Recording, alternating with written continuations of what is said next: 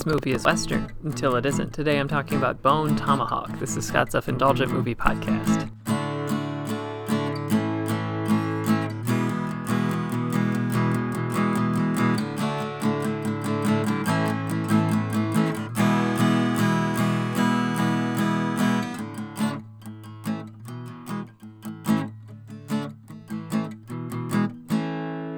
Hello, movie friends. Welcome to Scott's Self Indulgent Movie Podcast. I am Scott, and today I am talking about Bone Tomahawk, which is a Western from S. Craig Zahler, uh, which is infamous for a reason that I'll get into a bit later.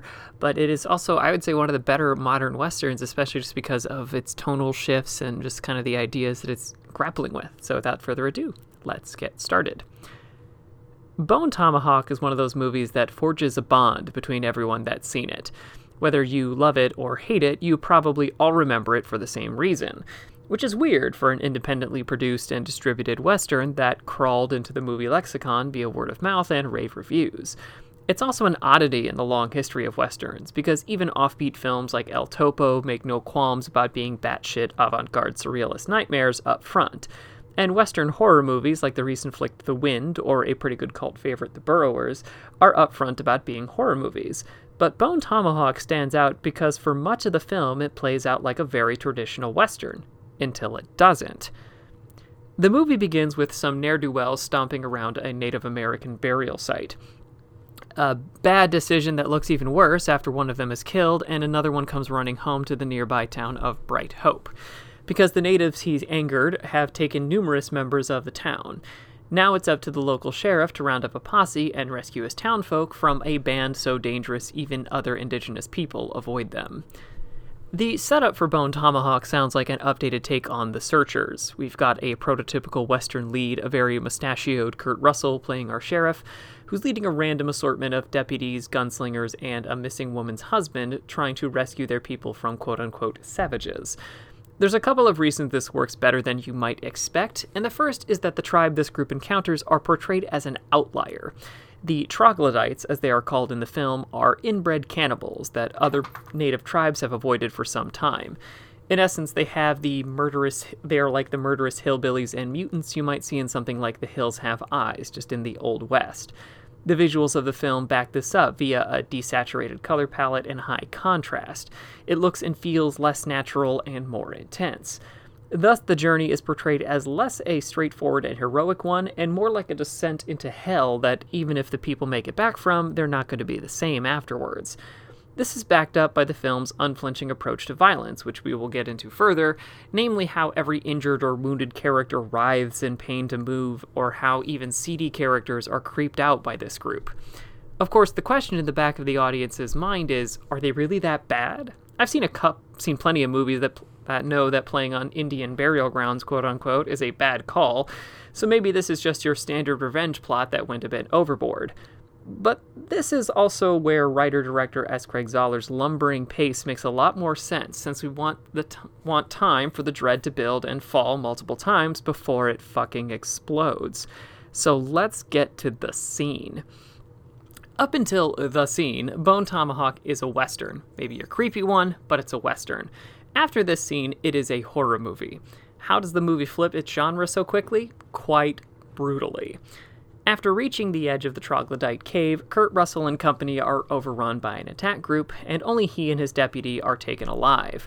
When they come to, they see that two members of the community are being held captive and that one of them has already been eaten. And then Nick, another member, meets his fate. Big spoiler and gross out warning. In quick succession, Nick is scalped, hung up, and then split in half with a tomahawk. It is a death so brutal and shocking that it changes the tone of the entire film. Even by itself, and after years of zombie movies, it is still stomach churning to watch. The whole affair oozes malice and terror. We went looking for hell, and we fucking found it. This is the movie that the this is the moment that the movie either becomes brilliant or awful for you as a viewer. I have yet to hear a single middling reaction. So, what does this mean for the movie and its message, if there even is one? Well, I'd say that the message is the world is awful, but don't stop fighting. Having seen three of Zahler's films, I'd say that he has a preoccupation with noble pain and suffering for the greater good. Almost none of his protagonists make it to, until the end of his films, and all die after engaging in an ill advised but honorable venture. So, a Western, where our hero looks into the abyss and stays behind to make sure it never makes it out of a town, literally called Bright Hope, makes a lot of sense. The world is a horrible place where even heroic men can and will be cut down by malevolent forces, and that includes your small town sheriff played by one Snake Plissken. In many ways, Bone Tomahawk is one of the best deconstructions of the old westerns because it doesn't try to play like anyone involved is terribly moral or good, or that the world will find some order if good men do what's right, because you can barely imagine the level of depravity humans can concoct. From a visual and genre standpoint, this is a bold new direction to take the Western. It openly bucks genre conventions by leaning harder into a genre trope, the vengeful natives, so much so that it breaks the genre and blends two together. It's very effective, but not necessarily deep. If Bone Tomahawk does believe in anything, though, it's a lot closer to Seven's final line that the world is an awful place, but still worth fighting for. The key to all of Zahler's movies is that even if his protagonists die and frequently die horribly, they die in the service of other people and go down swinging.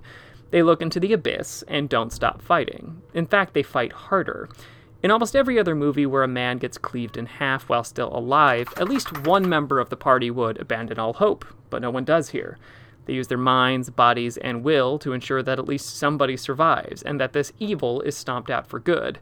Because the world is a terrible place, but there are good people that are worth fighting for. This has been Scott's Self Indulgent Movie Podcast. Thank you so much for listening. Don't forget to like, share, and subscribe wherever you get your podcasts. And don't forget to join our Facebook group, Scott's Self Indulgent Movie World, for the latest reviews, discussions, and more. See you next time, everybody, and stay safe.